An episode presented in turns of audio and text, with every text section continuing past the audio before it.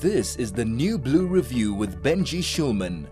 101.9 Chai FM. And uh, someone said to me the other day that maybe the pandemic is over, but in some places uh, it's just over with a mask. So that means that maybe finally culture can start getting back to where it was. Uh, we've seen some. Um, uh, we've seen some interesting things happening in culture, people coming back even to classic uh, organized in person culture again. I, wrote an article in the Jewish Report this weekend about uh, the Johannesburg Philharmonic Orchestra, who recently finished their season, uh, including some interesting Israeli um, uh, operas and pianists and whatever. Uh, so, so there's a lot going on when it comes to culture, and to help us through it is our cultural correspondent, Alistair Anderson. Hi, Al, how you doing? Good. How are you, Benji? I'm very, very well. Now, listen, I'm very excited to see, uh, first on our list, the fact that there is a local premiere of a movie. Nice to see some local movies being made at the moment. Yeah, so there, there I think there's a lot of stuff being advertised. Um, there's Netflix things being put together.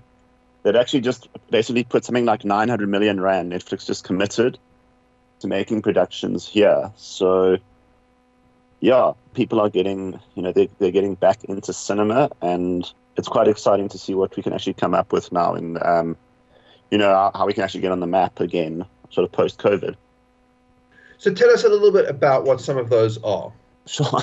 Uh, well, so there's basically been there's a, there's a horror film that a lot of it's like I know you know the titles haven't been released yet. But there's a horror film that's coming out based on South African myths and legends which people are waiting for. And Then there's a few theatre productions which will be screened, you know, on, on cinema.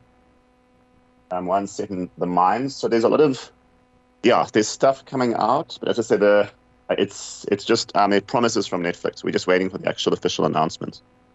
So is this um, uh, is this the this this this movie that you, you're talking about the, the, the local film is that is that being re- uh, released on Netflix not in, in in cinemas? Yeah so it'll be screened on Netflix and then I suppose the idea is that some Netflix productions will also be at you know Ster-Kinekor Corny Metro in okay, partnership. that'll, be that'll be very interesting. I mean do you think we're likely to start seeing more of that? Because uh, you know we noticed in the in the Oscars uh, it passed uh, certain sort of antics of the actual actors but uh, there was the, the one of the, the films that won this year was actually an Apple TV film, but obviously not everyone has access to every single screening service. So, do you think that you're going to start seeing it as a way for um, for these companies to extend their reach for people who might not have access to their specific platform?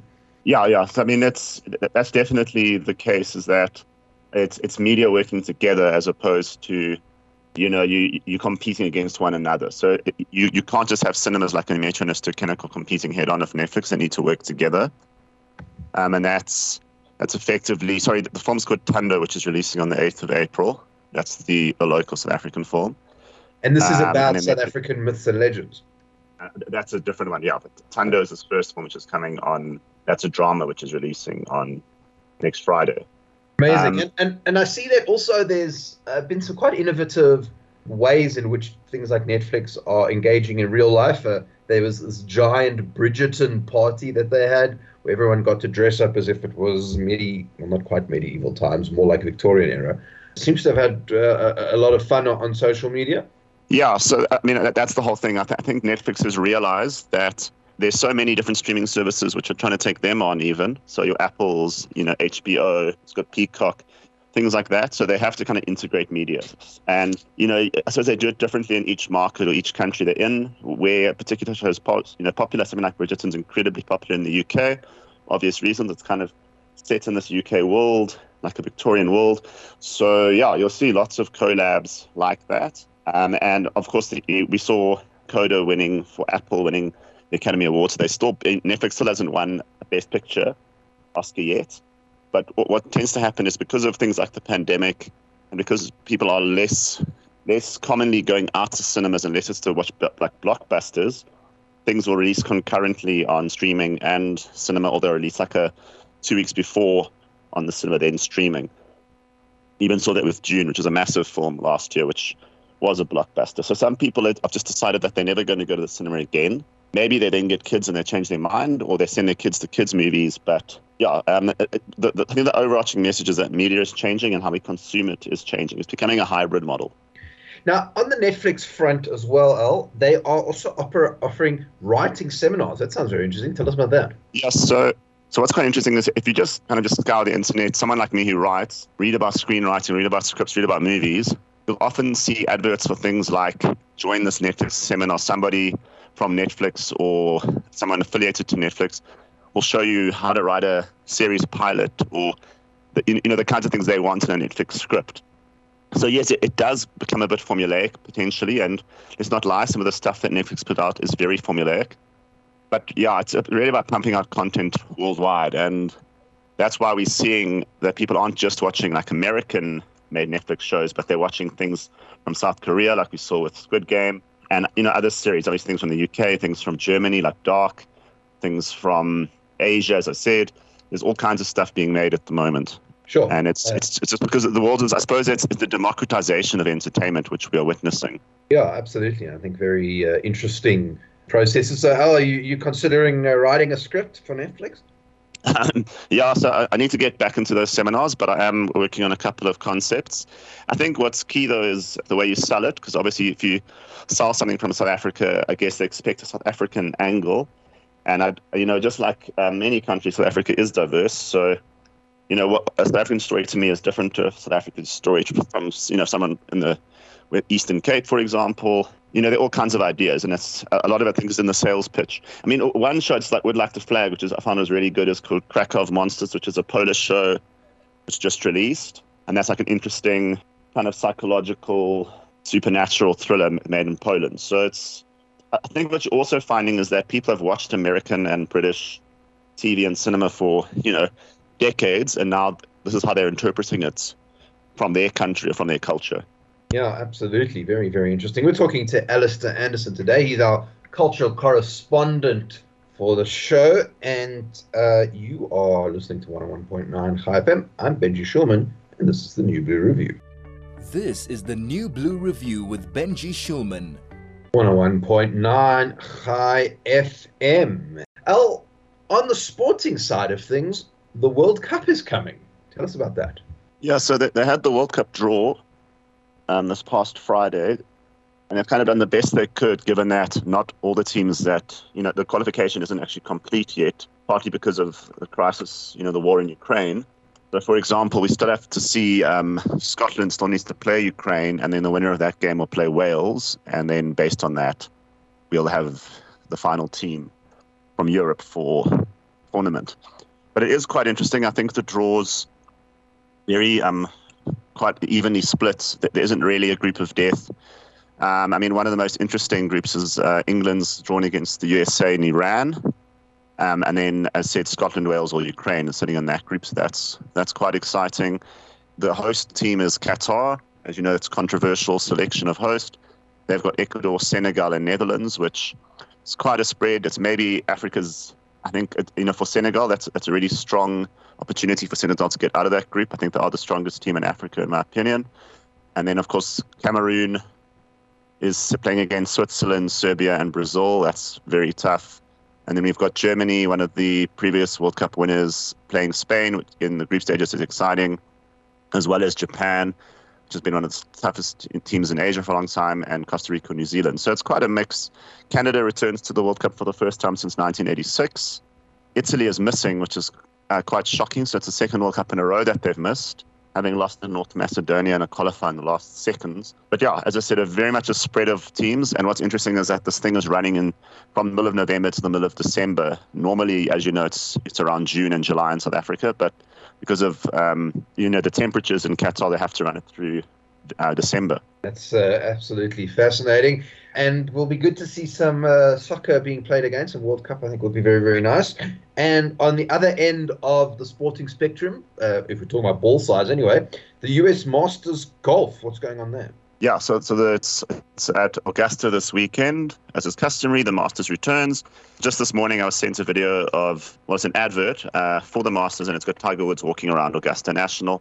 It's already had something like 800,000 views, and it wasn't even morning in the states yet he's kind of been flirting with the idea of returning to the field. He obviously didn't play last year because he was injured. And of course, he actually won the Masters not too long ago, you know, in sensational fashion, kind of returning from, I suppose, the crisis in his life. So it's exciting. It's uh, it's, it's very well open, um, the field this year.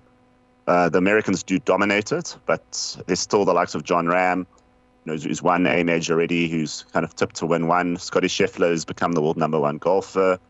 Um, and as said, it looks like Tiger's going to return. So it, I think from a spectacle point of view in golf, um, you know, the, the, British Open might be, you know, the oldest tournament and real tradition. But I think in terms of entertainment and pizzazz and celebrity, the Masters can't be beaten when it comes to golf. I mean, we're talking the best players in the world. Yeah, if you're a golfer, it's definitely something worth looking at. Now, uh, some local news uh, and things for kids. Uh, let's have a look at that. What in the world is the Smoking Dragon Festival? So, the Smoking Dragon Festival is a music festival that takes place around the Drakensberg. They often have a New Year's one, and then this year they're actually having an Easter festival, so over the Easter weekend. And it, you know, it's a music festival for those all ages. Of course, these music festivals tend to attract, I suppose, people in their 20s and 30s, but it is really spread, and there's all kinds of indie folk and obviously a lot of uh, I suppose, dance music happening at Smoking Dragon. It's very, it's one of the most beautiful festival grounds I think I've ever been to. You know, the Drakensberg is breathtaking. And even though we've had a pandemic, the, luckily our nature hasn't got away with us. So, yeah, it's it's held there at the amphitheater backpackers, and there are all kinds of um, options on, you know, camping and staying at lodges and the like, and everyone's welcome. Now, I, was listening to a guy the other day who who was sort of very involved with the Parlotones and then um, Wonderboom and, and all of these things. And I was just thinking that maybe 20 years ago, South African rock had a bit of a moment where it was really producing some excellent music and some good bands. Uh, I think live music has taken a big knock in general because of the pandemic. Are festivals like Smoking Dragon helping to expose? Are there some new kids on the block in that scene that we're starting to see? Yeah, well, I, I think all live entertainment took a hit during COVID. Obviously, live music's a big part of it because it's you know it's people in crowds. Uh, if you just, just you know the, the likes of big concerts had real problems because there were all kinds of artists that were signed to come and perform here. And there's even talk of Taylor Swift. Apparently, she'd basically sign on the dotted line. Um, and then you've got festivals, which you know there aren't thousands and thousands of people necessarily, but you know they're, they're regular events for music fans, and those things have yeah, they're slowly coming back now. I, th- I think what we are finding is that festival organizers are just a bit cautious because they don't want to lose money on the events and they don't quite know if they can get feet through the door. I mean, to be honest, I don't really think you could host an Oppikoppi at the moment. I just don't think people quite have the money. I think it's going to take a few more months to recover. Remember, sometimes people go to these things and their parents kind of are the people who buy the tickets and the like, um, even the students. So I think it, it, this year is going to act as something of a testing year to see what what sticks and you know what people are into because tastes also change and obviously a lot you know a lot of our tastes are kind of dictated to us to a degree or at least inspired to us by you know the larger markets especially the US um, so things like rock bands even rock in, around the world has taken a bit of a hit you know to become a bit less popular I think R&B soul hip hop are the bigger kinds of music now and obviously electronic dance music is huge so things are just adapting. I must say, though, that, for example, Short Straw played this weekend in Cape Town. They played two gigs. Apparently, those were very well attended. We've got a new guitarist there, um, a touring guitarist with Zam. So, yeah, events are happening. But as I say, I think it's it's a bit of a experimental year for organizers to actually see what people want. Don't forget things like TikTok, social media have also changed. How people consume music. music's a bit different yeah, people streaming. Spotify is another one. You know, people just love watching Spotify. Don't be surprised if we suddenly have Spotify collaborating with a South African organizer and hosting a festival. Those things are possible. You know, maybe they've replaced something like a Coca Cola as the big sponsor. Yeah, that is really, really interesting. Now, on the kids' side of things, Al, you and I grew up with Sonic the Hedgehog, but it was more of a TV game where you had a little, you had a, a fast-running hedgehog collecting gold rings. Uh, now he's made it into the movies for a second time. Yeah, so so 2020, just beginning of 2020, the first Sonic the Hedgehog movie came out. Um, it was really, it was actually really good. It had Jim Carrey as Dr. Robotnik, so it's a villain, and then it had James Marsden as this kind of human that Sonic meets. and I, th- I think people expecting the worst. At one point, they even had a horrible design for Sonic, which looked like nothing like the cartoon. There was a big backlash from fans, and then they redid it. And the movie was well received. What's quite exciting now is the sequel's just released. It was released on Friday. And what's pretty awesome is it's got Tails in it, and it's got Knuckles, if you remember the Red Echidna. And what's really great about that is that Idris Elba is is the voice of uh, Knuckles, and apparently he kind of steals the movie because he's he's showing that he can star as anything. So if you're not going to make him James Bond, he'll be Knuckles. I'm not sure if that's really an improvement, Al. To be honest, I think we I think we do need to see Idris Elba as James Bond. Uh, I think it's uh, I think it's is about time. But all right, if you can't if you can't see as James Bond, perhaps you can go see as Sonic the Hedgehog, and I'm sure the kids will love it. Look, I mean, I've always thought maybe the James Bond role is actually not good enough for an actor as good as Idris. I, I don't know if, how much depth it requires, but I'm being a bit nasty. I thought the last James Bond was excellent. But yeah, I think this is a great movie for the kids.